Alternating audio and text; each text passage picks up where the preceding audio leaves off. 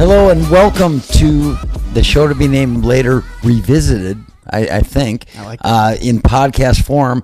I'm Jonny Voss. I'm here with my nephew, Noah Storzinger. And what do you want to talk about? Baseball?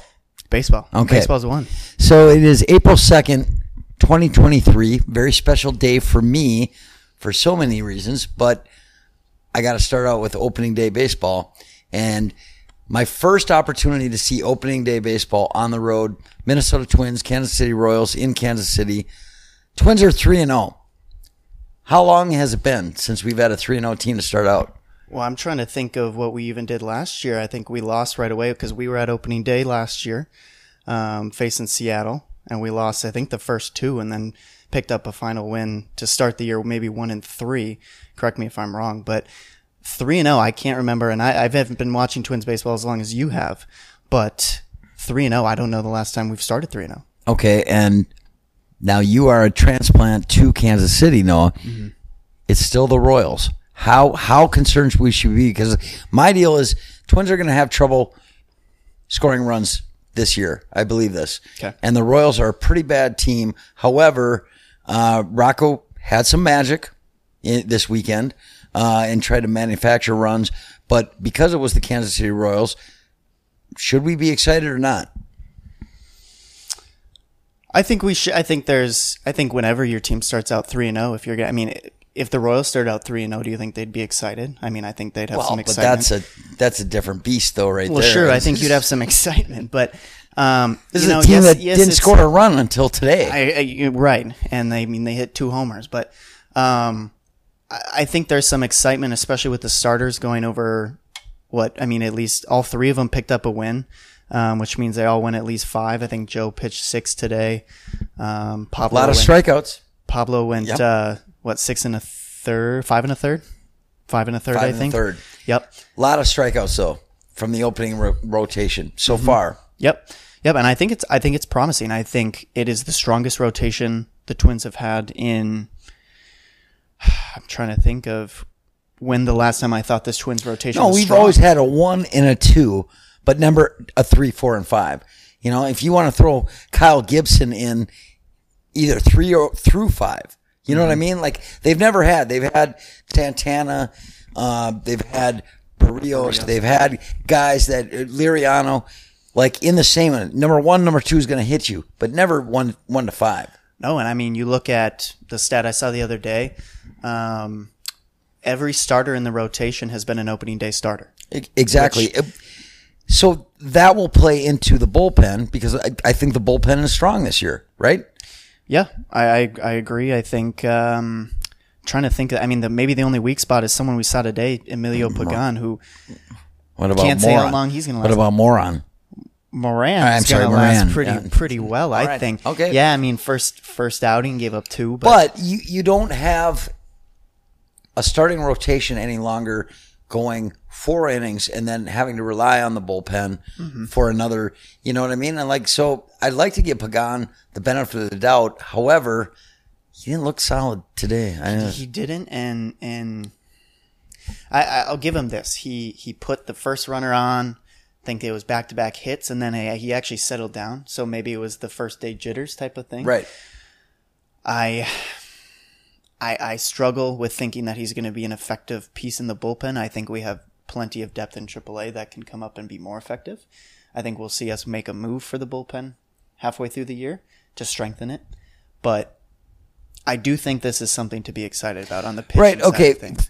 Because you got to think that I've said it all along. We're not going to score runs. We're not going to score runs this year. Like Rocco having to manufacture runs. Okay. That's one thing, but the Twins have left a lot of guys on base this entire weekend.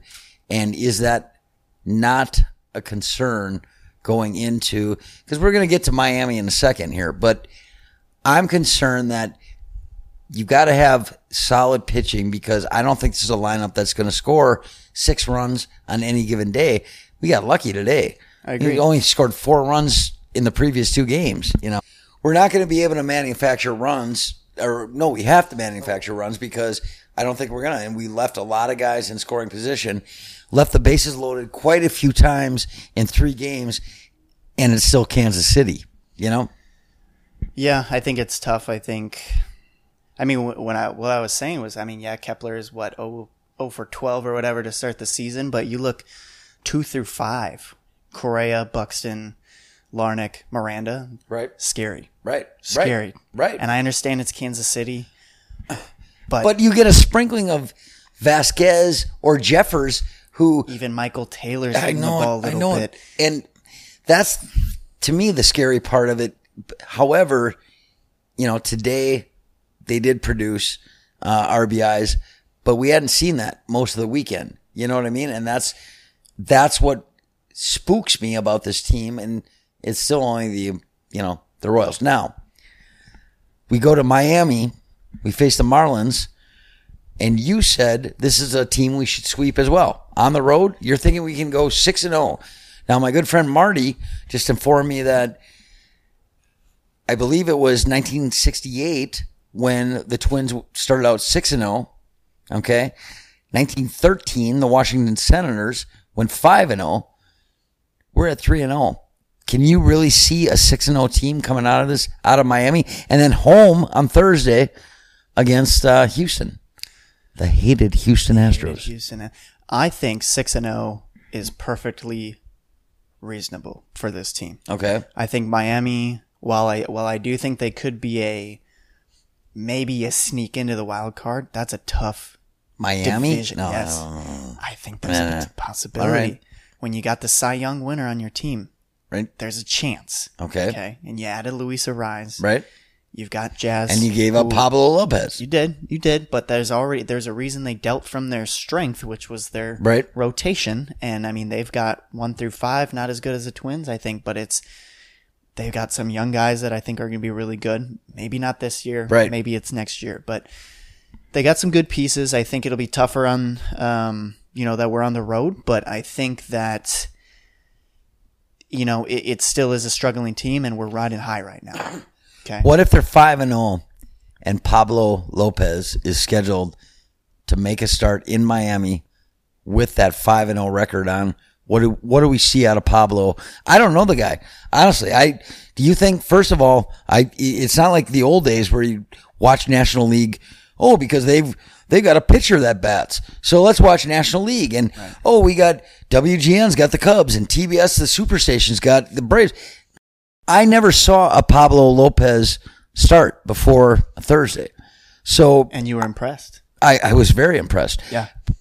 But how is he the kind of guy that just go into Miami, more than I do, would go into Miami, no problem. 5-0 on the line, come into my home stadium, and I'm going to pitch the lights out.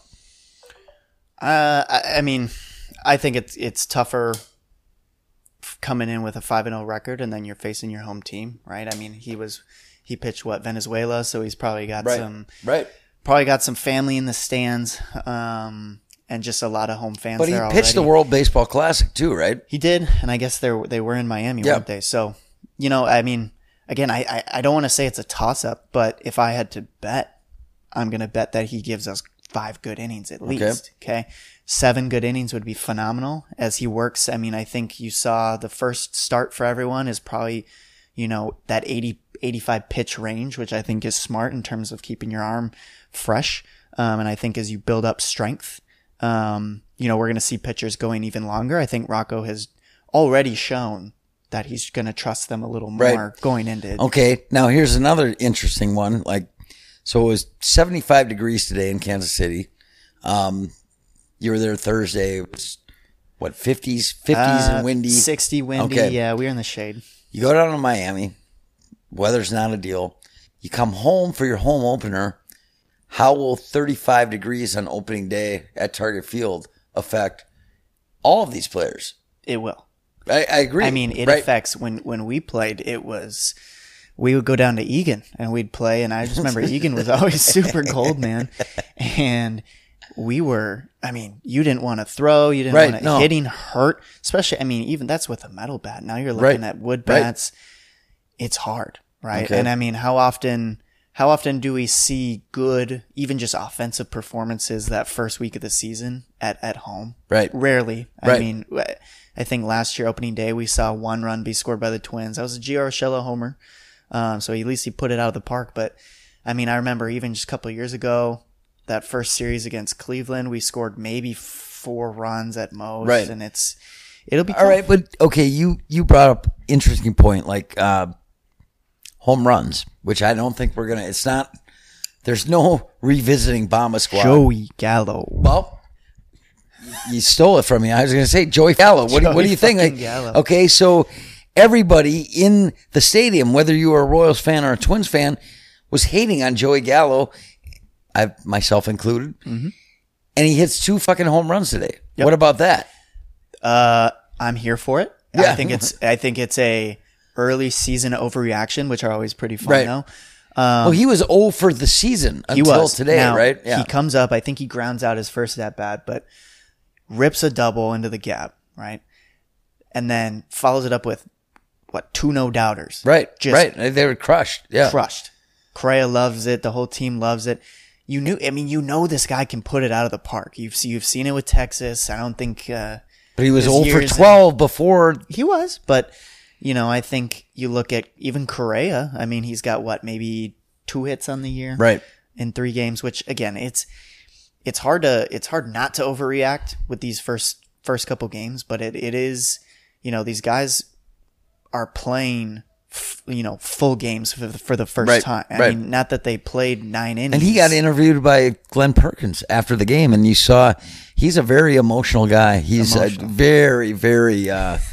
Just hard on the sleeve, not really. I think we have footage of that, right? We do. We do. All right, we're gonna switch gears here.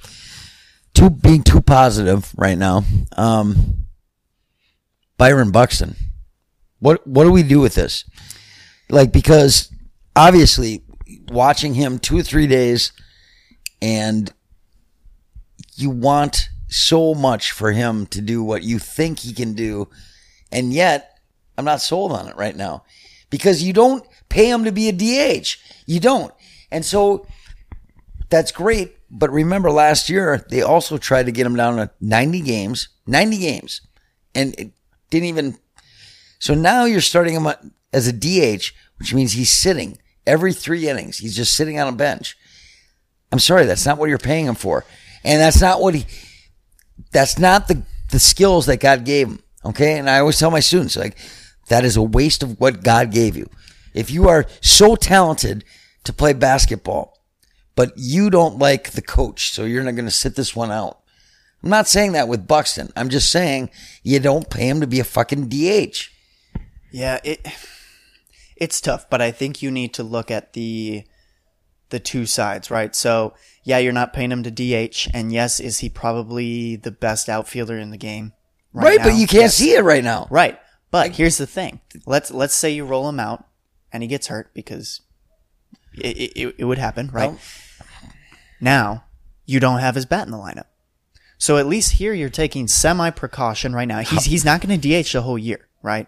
I think they're ramping him up. Okay, he didn't play a lot of spring games. He played maybe 3 spring games. Right. However, under what you're saying, I watched 3 games this year of Byron Buxton. First game, I thought he got hurt.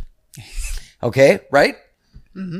You know the play I'm talking about, right? Yep, in the first game. Yep. What was it? Well, it was his triple. Right, going around. Look slow. When he flipped his helmet off, I don't know if you saw it because you were at the game. We watched it. He flicked his helmet off at his second base. Did not look like he knew how to slide in a third base, and we were all worried, right? Yesterday, game 2. What happened then? I don't count that one. Huh? I don't count that one. What do you mean you don't count it? The trainers came out to second base, and what happened? They came out because he had to take a second, so you don't know. I'm just saying, from second base. Then today's game, right? All of a sudden, a pitch that goes too close to him, and you just go, that's the season, right? So you can't say what if. You can say, hey, maybe it's not a good time to go to Israel. Okay, but then you might just walk off a curb and get hit by a car. So how do you know going to Israel would have sped up anything in the demise of Jonny Voss or Noah Storzinger, right? When it can happen in your own backyard. That's what I'm saying. He's paid to play fucking center field because, your words, not mine, one of the best center fielders in the game. I agree. The best, I think. So you can't say, well, gee, will he be around in September if we limit his games? Is he going to be around fucking April 10th because you're limiting games? That's the problem I have. I can see. What, at 35, he's going to fucking, that's when you DH him, at 35, not where he's at right now. And I don't know. I think Brett Butler played 162 games one year in Kansas City. I think that's true. Can you confirm that? I cannot. Yeah. I'm sorry. No, no one can even confirm which Butler played in Kansas City. But right. I just think if I'm looking at Buxton, would I rather have him on the field or off the field? You rather have him on the field. I understand it's not the full capacity, but even when he's on the field, his bat is still one of the best in the lineup. Okay. So I try to be Mr. Optimistic with it. And the fact that he's still in the lineup after 3 games. Right. And he's scorching the ball too. Under this regime though, you have to think, even if he gets on base as a fucking DH, you don't want him stealing because he might get hurt. It's true. Well, bigger bases, I mean, Noah. I get that. No, bigger bases. Like, his eyes should be as big as these fucking bases. Don't you think? We don't steal anymore. The Twins traditionally. No. I mean, Byron Buxton hasn't in a while. The Twins traditionally, and I'm still waiting to see that, and I think there will be more stealing with the rules, and we'll get towards the rules soon. No. But I still think, and we can, again, it's been 3 games. Well, we can revisit it soon, but the fact that he's still in the lineup and he's scorching the ball, I think, is a threat either way. You don't want to pitch to Byron Buxton. You don't. And I think if he has the threat of, I mean, a single's a single, sure, but this guy has the chance to hit multiple triples, multiple doubles. Right. He's going to put the ball out, and he's going to put your team. He's giving your team a chance to win. And if he's not on the field, when he's in the field and he takes runs off the board because of the defensive player he is, that's the only thing I'm saying. And I'm not saying Michael Taylor couldn't do that. I was going to say, but that's what Falveen is so good, is the fact that they understood a weakness, right? And they went out and traded 2 guys that I don't care about. Yeah, and they got Mike Taylor. They're telling you as a fan, because we signed Taylor, you're not going to see Buxton in center field. That it's insurance. I think it's insurance. Well, I understand he was in the lineup for 3 games. I never cashed my insurance policy in on the first day. I'm sorry, I didn't. I'm still going with the insurance. I think we revisit it, and I don't know. I still think having Buxton in your lineup is a win. Okay, all right. Pretty much around the entire infield, and I would say the outfield, pretty solid lineup, right? Yeah, absolutely. What's your whole? So we talked about Polanco coming back. Mm-hmm. What does that mean for the lineup then? Well, when Polanco comes back, I mean, I can't even tell you a timetable for Polanco. I thought he played 2 spring training games this year at the end, right? He re-aggravated a knee or something. So he's not going to be ready for a while? I want to say May. I think he'll be out for a month. All right. Don't quote me on that, but I think he is out for a while. And they'll be tender with him coming back, correct? Sure. I mean, I guess if it's a knee, but probably. Now, okay, so that means, usually you have, with the DH, you have, 4 bench players, right? Typically. So what would that mean once Polanco comes back? Because I think it's Willie Castro that moves down. Okay. So who would your bench players be then? Farmer, Nick Gordon, Jeffers, and why can't I think of the name right now? Who we say? Farmer, Gordon, Jeffers, and goodness, I can't think of it now. I gotta look it up because. But then supposedly. we got to think about this, because then what happens if Kirilloff comes? Do you just put him in St. Paul and forget about him? Like, so many things we want to do is like get rid of St. Paul, like just like forget about it. You know. By the way, Donovan Solano, who I like. I forgot about Solano. I like Solano. He got a pinch hit the other day, right? Yep. And he's going to stay. You get Willie Castro, they'll either DFA or they'll drop him down. But what about with Kirilloff? Kirilloff is a different story. But here's the thing, though. In 3 games, we've only seen Solano for 2 innings. Right. So Solano can play. Right. But not now. Like Farmer came in 2 of the 3 games. 3 of the 3 games. You're right. Yeah. You're right. You're right. I think when Kirilloff comes back, when he's ready, you need to play him at AAA. And he needs to get his swing right. We need to understand that, or we need to see that he can hit the ball still, because his wrist has been destroyed for basically his entire career. But then, so isn't Royce looking at June or July for comeback? This is where it gets fun, man. Well, it really does. And you're an analytics guy, right? Like, you like to try to put the pieces wherever they can be, but how would you even? I mean, it's nice to have that luxury, to have pieces. Twins have never been that deep, especially, remember last year going into that Cleveland series, they had nobody healthy. So they had no players. Right now, you have a lot of players that you would say probably would make the Twins lineup opening day, right? Yep. Not opening day, maybe players, but would make the roster. So, I don't know. You're right. It is fun when we think about it that way. Well, and then you even got to look at, not that I don't think it's going to be this year, especially if we're rolling through the playoffs or something, but Brooks Lee could potentially come up. You keep saying Brooks Lee. Brooks Lee is hot in the Twins territory right now. He when we drafted him last year, he made it all the way to AA. Yeah. In a summer. Right. And he raked. How about Trevor Larnach, though? Trevor Larnach too, man. He showed us some this whole series, right? He picked up big time clutch RBIs. Whoever loves a good baseball swing needs to slow down Trevor Larnach's swing over these past 3 games, because this man just clobbered the ball.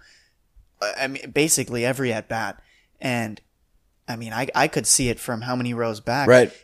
The mechanics are so smooth. He loads perfectly, and it glides through the zone. It is phenomenal. Most of their runs scored were basically base hits with guys on.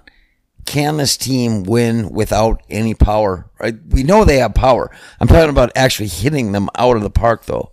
I think when you look at the teams that rely on power, I'm not saying the Twins are relying on power. I think they'll have some power. I think you look at 2019, Bomba Squad relied on power, right? The other team I can think about that really relied on power, I can't remember what year it was, maybe 20. Well, the Yankees, in 2019, they came close to breaking the record too. But I think of, if you remember that Baltimore Orioles team with Chris Davis, Mark Trumbo, Brady Anderson. No. Marty, he doesn't know who Brady Anderson is. How old do I got to be? Yeah, right. But no, Chris Davis, Mark Trumbo. Well, remember, Davis signed a fucking ransom. Great deal, Baltimore. Right. Same thing with Trumbo. And but they, I mean, it was either you hit a home run or they're striking out every, because I think they had Manny Machado still. Yeah, they had who was that second? No, he was just Jonathan up Scope. And coming. Yep. Scope hit over 20 home runs that year. Adam Jones. Yeah. I mean, good players, but man, they relied on the home run ball. And guess what? They didn't make it past, I think, the first or second round in the playoffs, because if you can't manufacture runs, when you go down, even with basketball, right? It's free throws and defense win championships. If you can't manufacture runs, but that Twins comes back. Don't you think pitching plays into that? Like, I would rather take a team, I think, with the Twins that could maybe not score as many runs, but if your pitching staff holds you to 1 or 2 runs a game, maybe you're going to be good enough just to get by. if you have strong pitching, in comparison to scoring 10 runs a game, but your pitching staff is a joke, yep, and they're going to give up maybe 12 or 13 runs. And I just don't see it that way this year. Well, I think what you're talking about too is, I mean, we dog on the Guardians now. Yeah. But that's been them for how many years now? Haven't built an offense. That's true. But their pitching staff, man, and you look at they ran us out of the division last year. Yep. And well, in that series that you're talking about at the end of the year, when we had to win that series, or at least win a few games, I think we got swept, right? We had one guy who was on the opening day roster in that series, and that was Correa. That was it. Yep. And so you can't blame like Rocco in a situation like that. You have no players. Exactly. You know, and even Miranda, he was a rookie at the time, so you just had nothing at all. And that's why, as disappointing as that team may have been, I think it was hard to judge that team just with the, you could see every game. Yeah, but they were in first place most of the fucking year. Right, but they were basically a 500 team. Did you ever notice that? So every time they could make a move to like make some ground on a team, like they're up one or two games, they never could do it. Right. Ever. Right. And you're right. And so basically they'd have these great series against like very good teams where they would win 3 or 4 and you go, okay, this is the team, you know, but then they'd have a Kansas City Royals. Oh, they sucked against the Royals, man. Yep. And this is why again, overreaction, but beating up the teams that you're supposed to beat. Right. Puts you in a good shot to win a division. Did you expect them to sweep the Royals, though? No. I did not. If I'm being honest. This is what I said, I think, at the ballpark.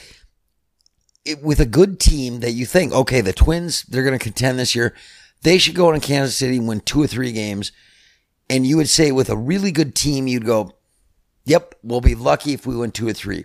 Just because it's opening day weekend at home in Kansas City.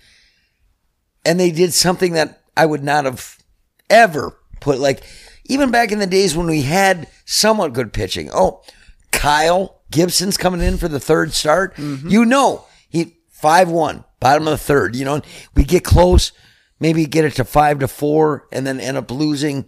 Okay, disappointing Sunday, but an encouraging weekend for the Twins because they took 2 or 3.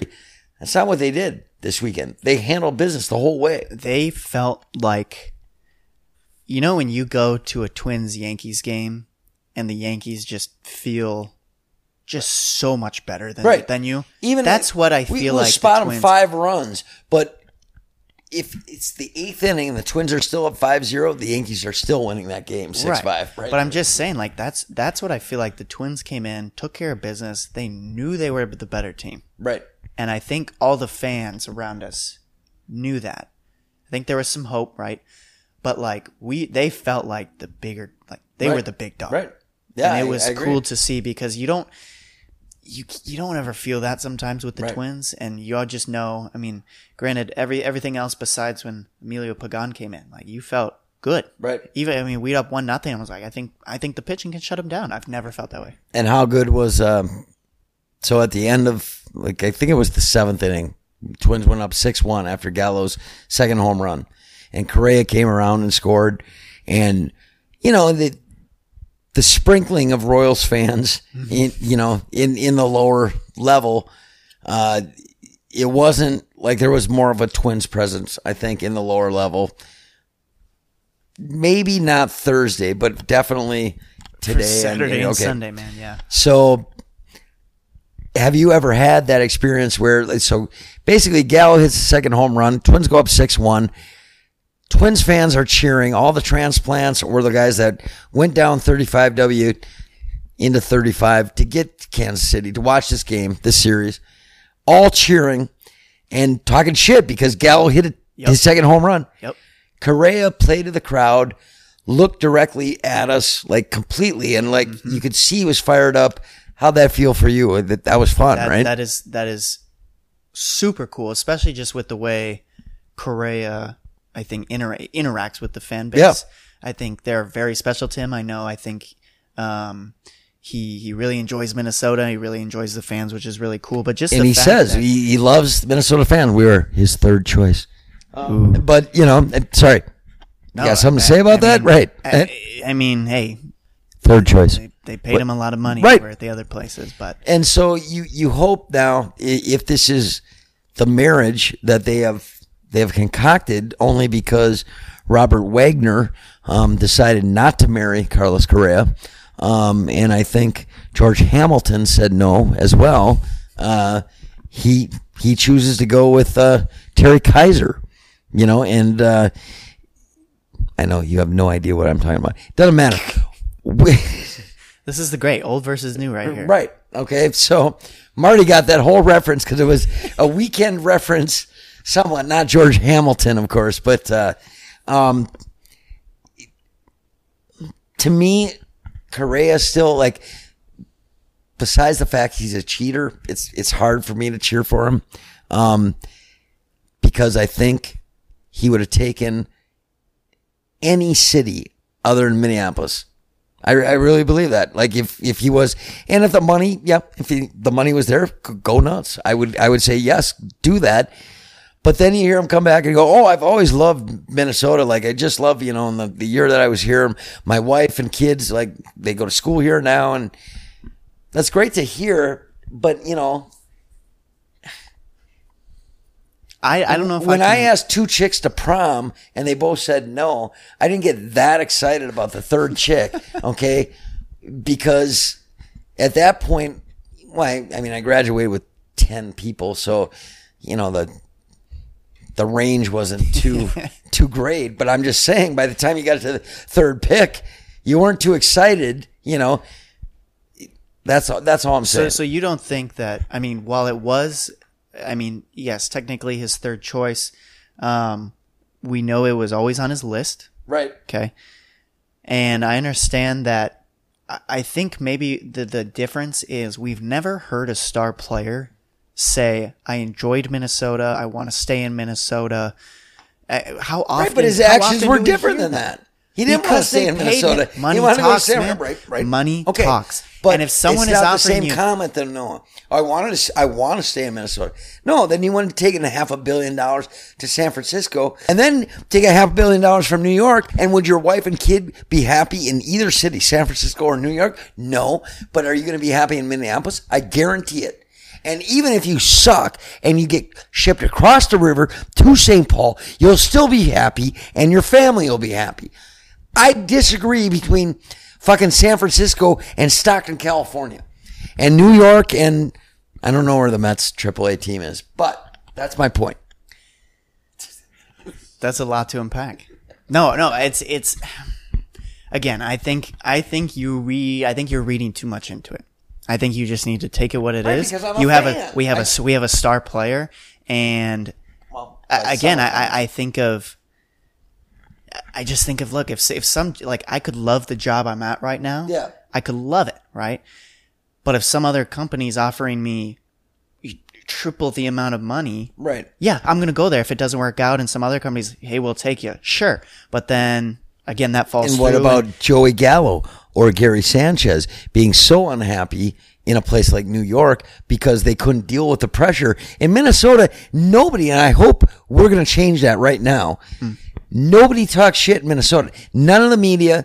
Sometimes Guerrero, they do it quietly, but in the Minnesota nice way, where we're gonna shake your hand and smile right to you, but as soon as you leave the room, then we're gonna talk shit about you. And I'm talking about actually going to the ballpark and talking. Like, I would have no problem talking shit to Joey Gallo.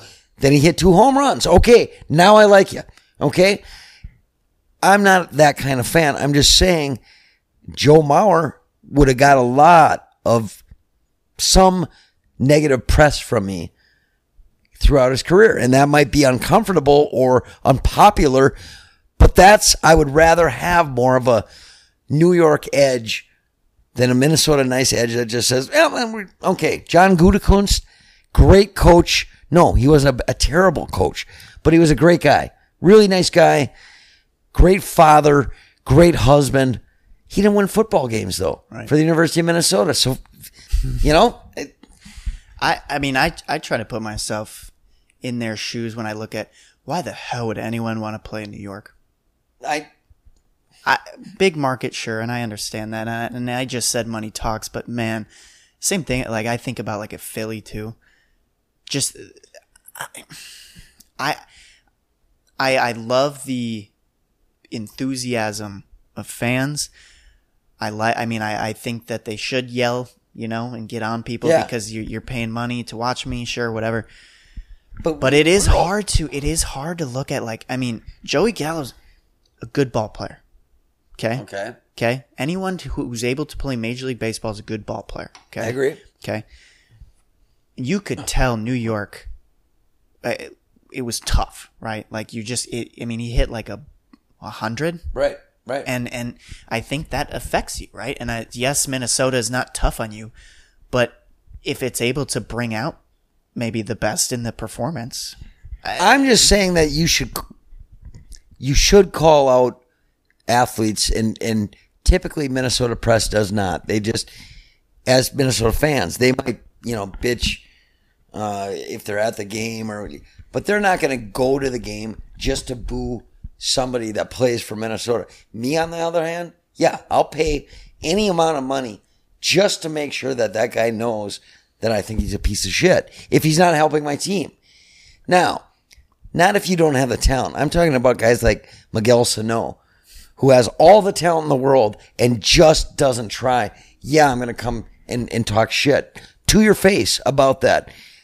Most Minnesotans won't do that. And I think the difference maybe between you, though, because I've seen it, but I think you are still respectful. I think is the difference between maybe a Minnesota person talking shit and a New York person talking shit. New York people will. Well, yeah, I don't dump beers on people. Exactly. Right. They'll throw beers at you. I mean, right. I think and then it's Roger McDowell in the bushes, you know, the loogie, the magic loogie. Or even like, again, if they, I mean, you could be hounding the guy all day, but if he turns around and gives you whatever, nod, whatever, you have to respect it. And you are respectful because still, I mean, these guys, they get to play the child's game, right? Yep. Like they get to do what all of us wanted to do. Yep. But they do it at the highest level. There's a lot of pressure, and yeah, we'll get on them, but again, if you're able to, you still do it at a respectful level. Right. And later episodes, I will piggyback on that comment because that's how I got Albert Pujols' batting gloves. And it's very respectful. All right. I got to have a smoke, so I'm going to cut it for just a second here. Let's do it. All right. Yeah, now okay, so we're back. This is the show to be named later. Revisited. Podcast, not in Minneapolis. We're in Kansas City, Missouri right now. On location. Which, yeah, right. You wouldn't think. You want to go to Miami tomorrow? No. I mean, hey. So before, we got to wrap this up a little bit. It's not like a big woo song where it can just go hours and hours, you know, but you didn't catch that, did you, Marty? That was a pretty funny joke. So you wanted to talk rules, as I do. New Major League Baseball rules. What do you want to talk about? Which one do you want to? Because each one would need 45 minute conversation. Yeah. Okay. So I want you to talk about a few of the rules and wrap them all up, why they put them into place. And I am going to Donald Trump everything that you say in one statement. So go ahead. You've got a few minutes. If I can remember all of them, right? We've got new bases. Okay, let's get right on Byron Buxton because I used to call him that, Marty. Byron Buxton back when he was a little kid, and no one knew who Byron Buxton was, and I used to call him. Anyways, go ahead. New bigger bases. I can't remember the exact size. They're big. Added. I mean, it's hard to tell from the stands and whatnot, but it's they like are old kitten ball bases. They are bigger. You don't know what kitten ball is, do you? I do not know what kitten ball is. Oh my goodness, Marty, what's kitten ball? No, it's like a big, almost like a medicine ball, bigger than a softball. They play in Chicago. Is that kitten ball? Huh? No. What, pickleball? No, pickleball's nice. Kitten ball. This big ball that the only person in the field that could have a mitt was the first baseman. And so in Chicago, it's the big softball in Chicago. Why is it in Chicago? I played it in Jordan, Minnesota, and it was no problem. Okay. Anyways, what was my kid and ball reference? The bases. Oh, okay, yeah. So what's the purpose of the bigger bases?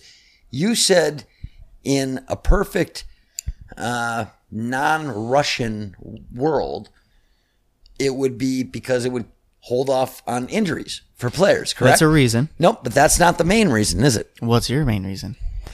Because I'm curious. I was told it was the whole reason for the bigger bases, yes, injury aside, was to encourage runners, base runners, to steal bases. Okay? So, once, as we talked at the game, Byron Buxton, who, we have 2 stolen bases last year? Something around that. It was stupid. Mm-hmm. It was ridiculous. He didn't play very much. But once again, it is only to get a player like Byron Buxton or a Rocco Baldelli-infused team who doesn't ever steal bases. Let's encourage you to steal bases. And if that's the deal, then I got to say, nope. First of all, you should come in a little closer here. So what? Oh, I'm sorry. Yeah, I get a little emotional. I know, right? In terms of stealing bases, I think that's not only. I think it's one aspect of yes, it is. I mean, you're looking at a small amount of more room, right, that they have to run, right, and a wider path for them to make it easier to steal. But I think that also coincides with the new pitch clock rule, which is the big one. You know, we can talk about that soon, but the disengaging the rubber twice. Okay. So, I mean, I will say the amount of pickoffs, I think it was a lot, but it takes away from... Is it necessary? Yes. To if you're trying to keep a runner close, You need to switch up, you know, how often you're going to the plate, how often you're throwing over, and gives deliveries. You time to think about who is at the plate as well. Yes. And how you want to pitch him the next. Okay, so let's move to the clock, because I've said it all weekend and no one has backed me up on this. In the history of baseball there's no clock in baseball. Right? You can go in the bottom of the 9th inning down 10 runs and go, oh, we only got 2 minutes to make 3 5-point shots that you don't get, right? Mm-hmm. You could string enough together to get it done, and that's what's so great. With the clock, everything changes. Whether you're a batter, you're a pitcher, everything changes on how you would approach an at-bat on both sides. And once again, it's to speed the game up that goes into my final point about why these rules are bullshit. But go ahead. So, I mean, we know about the pitch clock, right? So you've got the pitch. I think it's 20 seconds with no runners on, 25 seconds with runners on. It's the minute the catcher throws the ball back to you. This pitcher has 20 seconds. Now, I have never personally tried it out, right? Where I like, hey, let's just go throw a bullpen really quick and I just want to test to see how quick it really is. But I'll say, as someone who's pitched, the game needs to breathe. I need to breathe. I agree. In big moments, if right. I'm like, okay. Even 25 seconds with runners on, my heart's pounding and I need to take a breath. Oh, I have stepped off twice. Now runner gets another base. Or, oh, I... you know, took too long. Here's another ball. The game needs to breathe. I've never once, I keep hearing everyone saying the game takes too long, it's boring, whatever. But I have yet to hear anyone tell me the game is too long, if I'm being completely honest. I could watch did 4 hours, no problem. Because I think the average game, and I don't quote me, but I think the average game last year was maybe 3 hours and 13 minutes or something, right? The average game now is like 2.5 hours. What's the difference between a half hour? It's a half hour more of baseball. Right, and if you got a wife and kids, you don't want to go home, you know, quicker to that. You want to stay at the ballpark as long as you want, right? Like, not one size fits all either, because I think it was Isbell on Thursday hit the bat in the on-deck circle, and I think pine tar or some kind of dust got in his eye. They called an official timeout, but like you say, you know how things go. Suddenly you take a swing and that speck is still in your eye, mm-hmm. and you need to step out. Like, give me, no, we're just going to rush you through because we want to make sure that Charlie and Jeannie get home, you know, in time for the fish fry at 9:30. What? And I also think, like, okay, if I get brushed back with a 99 mile an hour heater, get back in. Like, I mean, that you gotta. First of all, yes, maybe you're seeing fastballs every day of your life, but you get brushed back by a 99 mile an hour fastball. Right. First of all, your life flashes before your eyes. Yep. And you got to take a second. Right. Right. Now, the other thing on the other side, the pitcher. Why do you watch tape? But, oh, you've got one of the fastest guys in Byron Buxton at first base that you got to think about holding on, but also what pitch you're going to give, whether it's going to be a hit and run, just a straight up steal. I'm going to hold off and see if I can maybe get four balls out of you. It completely changes the landscape of the game. And once again, I'm going to tie this all up in a neat little package. Give me one more rule change this year. Another rule change. Am I missing? Oh, the shift. The shift. Here's the thing with the shift, and I don't think we've actually ever talked about the shift yet. For me, I enjoy not shifting. What are your thoughts? I enjoy that there's no shift. I disagree because, you know, we had talked, my buddy Marty, we talked about, you know, the old adage in baseball, you hit it where they ain't. And that's the thing. And if you are a major league player, a professional baseball player, and you cannot figure out how to hit the ball, what has that game always been? You hit the ball where there are no guys playing, unless you can hit it over the fence every time. Yeah. Can't do it. So that's on you. And if you don't know how to beat a shift, that's on you. Why would you take away from a team going, I think I know how to play this guy. Okay, it's like softball. If you had a rover, you had three outfielders, and you had your rover that played short outfield on any side of the base. Only because you know where that guy was going to hit the ball, like Jonny Voss, who couldn't hit the ball just past second base. So you put defensive players there and say, prove me wrong. If you can't do that, why would you take that away from the defensive player when baseball is the only game in the world where the defense holds the key to whether or not you're going to score? You know what I mean? Football, basketball, hockey, it's all what the offense does. But it's on the defense to make sure that the offense doesn't score because the pitcher has the ball. You should not be able to take that away from anyone saying, I know Noah Storzinger is going to hit here, here, or here. So I'm going to put my players here, here, and here. Oh, no. Major League Baseball says you got to go here, here, and over there. Here's my thing, though. I always thought a rule was you get three outfielders, you get four infielders, and they were moving multiple infielders into the outfield. And that's where I felt like, hey, just move your outfielders. Because you can do that still. You can shift.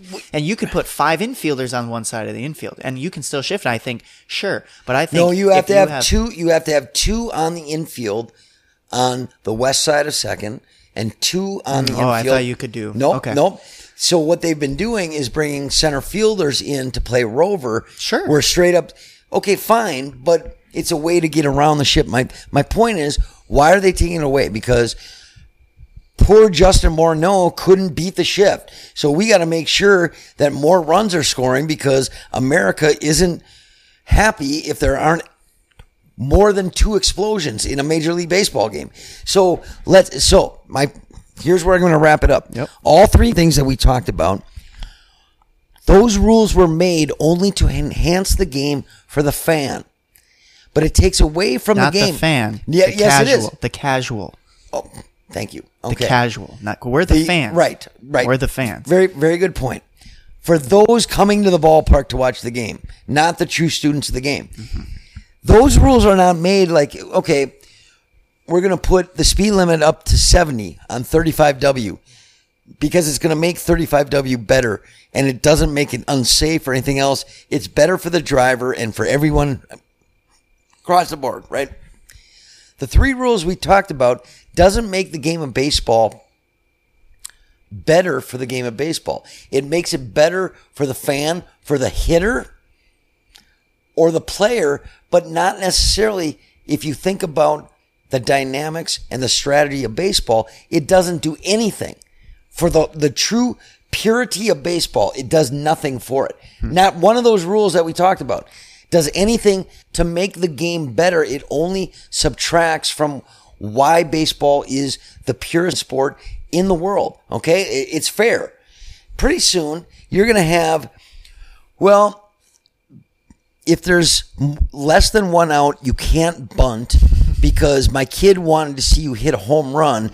So we're going to make you go back and make sure you try to hit a home. And that's what I'm worried about is that, you know, Tuesdays after 3 o'clock, you have to swing for the fences. You can't try to sacrifice anything. And that takes away from the game. And that's what I'm worried about. So first of all, I think I don't want to say changed my mind because I don't think I think we both pretty much agreed on a lot of these rule changes. Yeah. But I think that, the one thing I want to mention is, yeah, we're changing the sport for today's casual fan. Why do you think 30 years ago, baseball was the number one sport in the world, right? Maybe soccer. Why do you think people don't enjoy watching baseball anymore?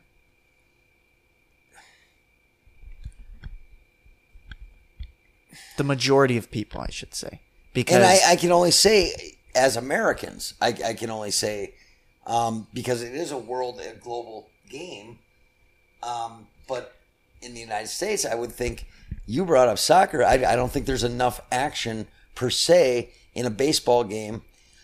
If you and I were to watch a 1-0 no hitter, that would be better than a wet dream, right? Like that's what you were hoping for, and you would so much appreciate that and go, I got my money's worth more than my money's worth today. Sure. Right? Would your mom? She couldn't put. I mean, if you just can't understand it, and I think that's the cool reason with baseball, especially the people that knew or played baseball, is you knew. I still think to this day, baseball is the hardest sport in the world because of. I understand, like, hey, if you could hit a 90 mile an hour fastball, like, I mean, yeah, you can throw your bat out there and make contact, whatever. The mental side of the game when it comes to strategy and everything it takes to play the game the right way or even just win is the hardest thing ever. It's hard to explain to people compared to maybe basketball. Right. Or a football, you just, but baseball's complex and people aren't going to understand. So why rush it? I understand. But I just think about, like, you look at the World Baseball Classic, which I think was a win for baseball. A win for I think fucking do the extra inning shit that was the right call. That was the right call. Or the new rules. Yep. And I think though that I think the World Baseball Classic gained baseball some fans. Yeah. Of casual fans. Well, who knew Great Britain had a team? I didn't know that. I didn't know Israel played baseball. Oh yeah. They've been in it a few years. Czech Republic was pretty cool too. But I'm trying to remember where I was going with this, but I just think that the World Baseball Classic it was a win. Mm-hmm. But I look at all these other countries, right? Where, I mean, we were talking to some Puerto Rican people at the game on Saturday. Yeah. You know, went to school at a baseball academy because that's what they do down there. Is they just play baseball. And so why can Puerto Ricans enjoy the game more than Americans? Right now, Americans have a lot more. Maybe to offer down in Puerto Rico. You got to understand that in Puerto Rico, you have one option. That's baseball. What I'm saying. Americans have more opportunities. And maybe even in a place like, I don't know how it is in Kansas City, but I always think it's interesting that Minneapolis-St. Paul has pro football basketball, baseball, hockey, soccer, women's pro basketball, the University of Minnesota. They used to have a lacrosse team actually as well. There are not many cities in America that actually have the big five, have all soccer, baseball, basketball, hockey, football. Minnesota does. There are so many options that you have. And I know a lot of people that like football that can't stand basketball. Right. I know. But it seems like baseball, as far as integrity, I think it gets a big push. Like, yeah, baseball's cool, but I won't watch it. Hockey is never going to get to the level of those three sports, I don't think. You know, it's not that it doesn't have its allegiances and its fan support or anything like that. But really, if the Wild are out of the Stanley Cup playoffs, do you watch hockey playoffs? I don't. If the Wild are in it, I'll watch. But I'm honestly, if they're out, then right. It's getting that way for the NBA for me too. You know, but NFL, I always watch every playoff game.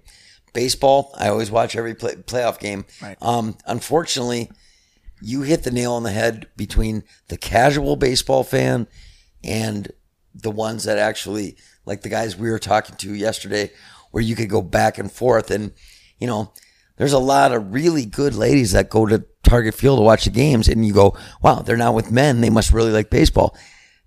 I don't know. Are they there to be seen? Are they there because they like the Twins? Are they?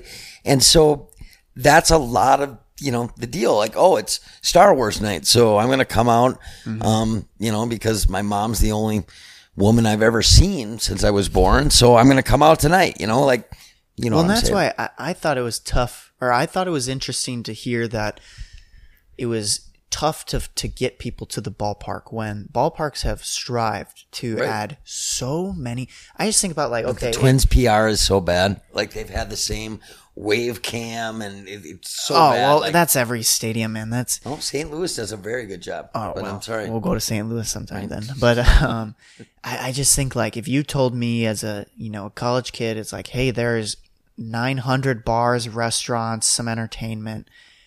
Let's go, right? That's what all ballparks are. I mean, like, even if you don't need to watch the game, I mean, the game could be there as added entertainment, but it's so fun at a ballpark, right? I agree. And why would you only want to be there for 2 hours? People go to bars for 5 hours. I agree. How are you not entertained with baseball? $14 a beer, that might be one thing. Sure, right. And those value nights are nice. Yeah, but, right.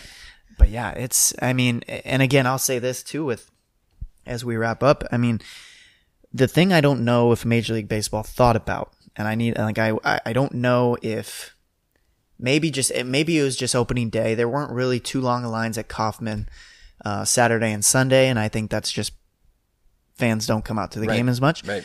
I think about, you know, let's say the Twins are doing well and a lot of fans at the stadium.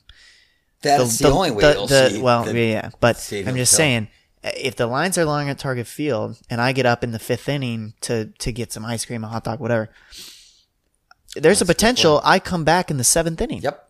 And I missed the fifth inning and the sixth inning because of the pitch clock. And let's just say it's quick 1, 2, 3 innings. Or you wanted to go to the bathroom too. Right. Yeah, exactly. I agree. That's where I was like, because opening day, man, we went out to go get some ice cream out in right field at the K. The line was pretty long. We've done it in the past, and it, you know, you'll miss half inning. That's fine. Yeah. But we got out of line because we would have missed 2, maybe 2.5 innings. And also, first of all, at the K, turn on your stadium screens, because that's how I watch the game when I'm out there at the stands. You didn't have anything on, so I couldn't tell what was happening. And I hope Target Field has that. But well, I got to back you up on that, because Kauffman, you missed a little bit too. I went out for cigarettes, and it wasn't a long walk. Like, at Target Field, there was always only one place you could go. You'd have to walk all the way around the stadium. But back then, when they had smoking, by the time you got back to your seat, you might have missed a half inning under the old shit, right? Yeah.